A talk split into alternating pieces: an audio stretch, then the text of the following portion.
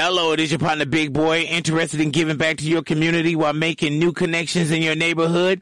Introducing Neighbor to Neighbor, a California volunteers network that empowers you to take action, contribute to local needs, and be a part of something bigger than yourself. Visit ca-neighbors.com to learn more about how you can get to know your neighbor and strengthen your community. Neighbor to Neighbor, it takes a neighborhood. Hello. Hello, it is your partner Big Boy, interested in giving back to your community while making new connections in your neighborhood. Introducing Neighbor to Neighbor, a California volunteers network that empowers you to take action, contribute to local needs, and be a part of something bigger than yourself. Visit ca-neighbors.com to learn more about how you can get to know your neighbor and strengthen your community. Neighbor to Neighbor, it takes a neighborhood. Hello. Do you know what I use to record these podcasts? It's Anchor by Spotify. It's the easiest way to make a mm. podcast with everything you need all in one place. Let me explain. Anchor has tools that allow you to record and edit your podcast right from your phone or a computer. It's all really, really easy. It's all really intuitive. When hosting on Anchor, you can distribute your podcast on listening platforms like Spotify, Apple Podcasts, and more. It's everything you need to make a podcast. Good morning. Welcome to Breakfast with Kent for Friday, October 9th, 2020. It's Friday. Thank God it's Friday. Brought to you by the great people of today's dentistry. Call Dr. Mike O'Neill. Make an appointment today. People are doing it, people are calling. It's wonderful because it helps them live a better life through better dental health.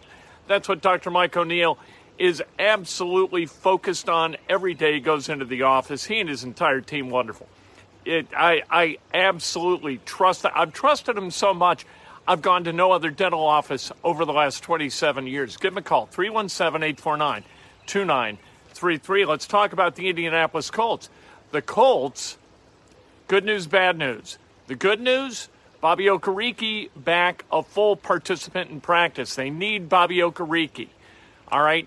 Okereke, Darius Leonard, Anthony Walker, great linebackers, a terrific group. The bad news is that Anthony Walker is now down with an ankle. We'll see if he's ready to go today in practice, see if he's ready to go Sunday in Cleveland.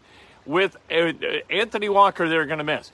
Darius Leonard is the all pro, but Anthony Walker is the guy around whom that entire thing flourishes. We talked to Darius Leonard yesterday and, and asked him about uh, how underrated Anthony Walker is. And he's like, oh, man, it, it, tremendously. He hopes that their, their entire career is spent together.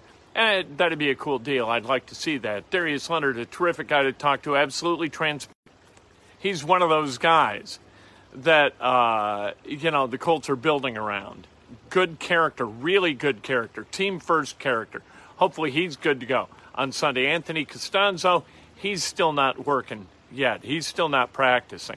And so uh, Castonzo, you need because the drop off. I said it yesterday between Castonzo and Raven Clark, who is potentially the uh, the backup to Anthony Castonzo. That gap is significant. Colts, they are point and a half favorites on Sunday. We'll get to what you should do about that coming up in a little bit.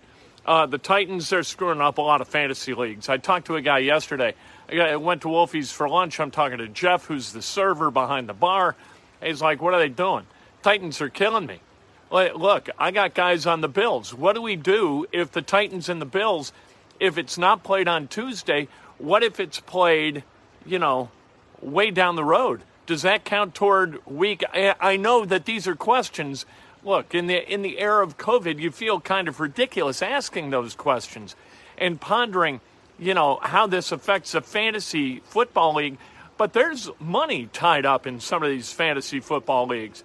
There are people who pony up a hundred, five hundred, a thousand bucks, and then the winner of the league gets a significant to us amount of cash.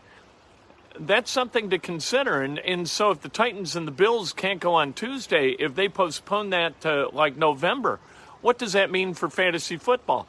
There are a lot of little tentacles that, uh, if not respected, erode the confidence in the NFL and would corrupt its popularity. Roger Goodell's got to do something about this. You can't have 23 guys for the Tennessee Titans all testing positive. That's just that's inconceivable without rampant irresponsibility by the Titans, irresponsibility like private workouts together where they go to a school, get together and work out because practice and the facility have been closed. That can't happen. Happy Friday to you, Scott. Absolutely. Uh, Fridays are just wonderful, aren't they? Especially in the fall. We got college football tomorrow. We got high school football tonight. We got pro football on Sunday. Uh, just wonderful stuff going on all around us. Bears beat the Bucks last night, 20 to 19, a late field goal, but it was the it's turnovers that do it, right? The the Buccaneers, they get a pick, they score a touchdown out of that, and then the uh, the Bears they recover a fumble, they get a touchdown out of that at the end of the first half, and that's really what brought the difference in this game.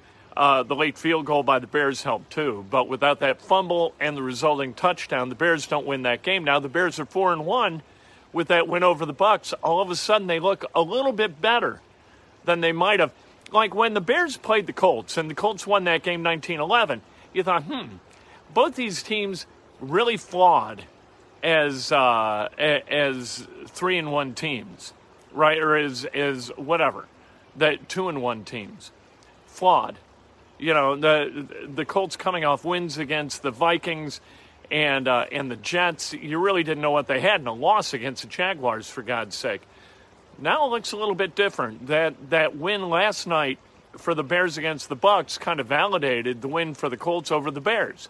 We'll see what happens on Sunday with the Colts and the Browns.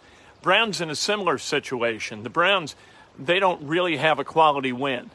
They're three and one but they played three patsies. There are a lot of similarities between the Browns and and the Colts. There's some differences too, but the uh, the Browns and the Colts neither have committed a turnover over the last two weeks, and uh, turnovers, uh, man, uh, they're not more important in the NFL than turnovers. Uh, Bears now four and one. Panthers coming up a week from Sunday, so there you go. Uh, ESPN, we were speculating, speculating on uh, how ESPN responded last week to Monday Night Football being slid to 8:50 at night while a seven o'clock game was still being played because of COVID. They they slid a game into Monday night, and uh, it was the Chiefs and the Patriots, right? So who's whatever was on Monday night, nobody was going to watch because we were all watching the Chiefs and the Patriots on CBS, right? This coming Monday, you, have got another Patriots game sliding. This game, the Patriots and the Broncos, that's sliding to Monday. Uh, the NFL said, you know what? I don't like these uh, these calls from Jimmy Pitaro from ESPN. So what we're going to do instead of putting at risk this billion billion dollar deal with ESPN by uh, by putting the Patriots on and and pretty much blocking anybody from watching the game on ESPN. We're going to start the Patriots Broncos game at five o'clock in the afternoon instead of seven o'clock and running it into whatever's on ESPN. We can't have that. So calls were made, adjustments were made, and now the Patriots and the Broncos are going to be at five in the afternoon instead of 7 at night, shoving Monday Night Football, the normal game, to 8.50 at night. Uh, one more game in these division series, which I've grown uh, intensely tired of. A lot of baseball yesterday. Uh, the Braves, they won their series. The Dodgers, they won their series. And uh, the A's were eliminated by the thoroughly repellent Houston Astros. Uh, today, we get finally the last entry into the uh, league championship series as the Rays and the Yankees play game five. And uh, one of those two teams is going to move on. I hope it's the Rays. I so hoped that it was going to be the Rays and the A's and the Padres and the Marlins.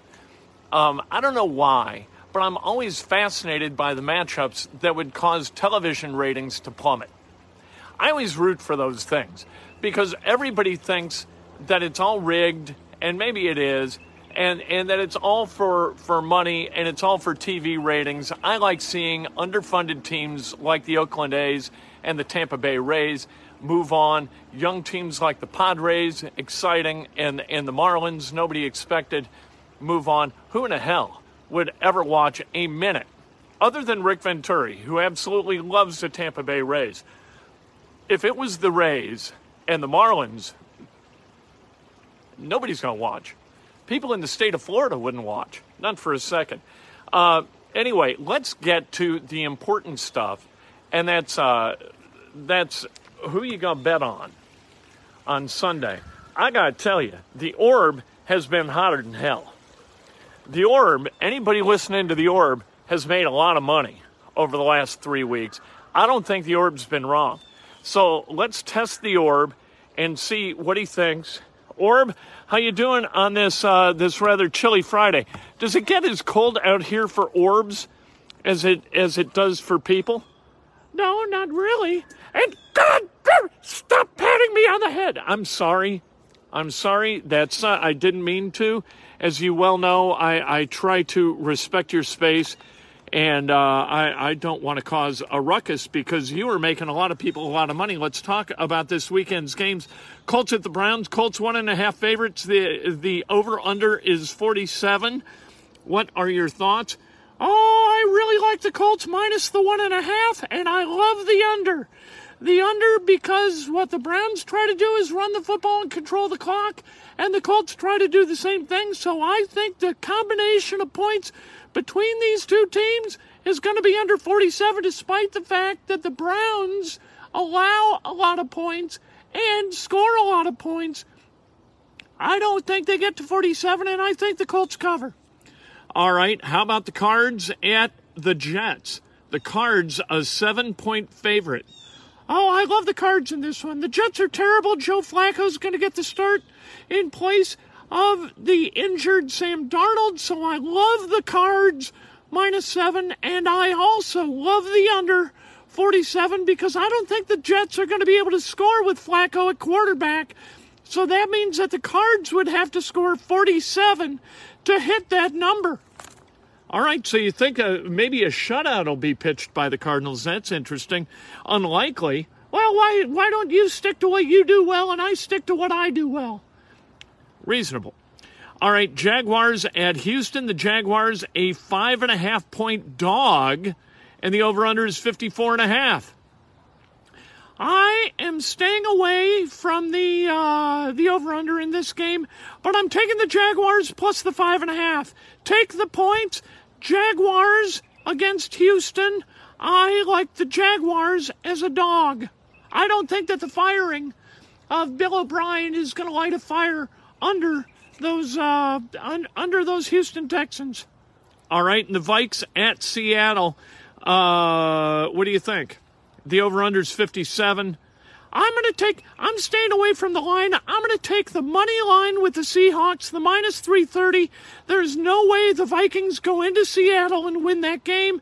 And I'm going to take the over on the over under uh, 57. I, I, I think, you know what? Here's the thing. Both have averaged more uh, they in games they played.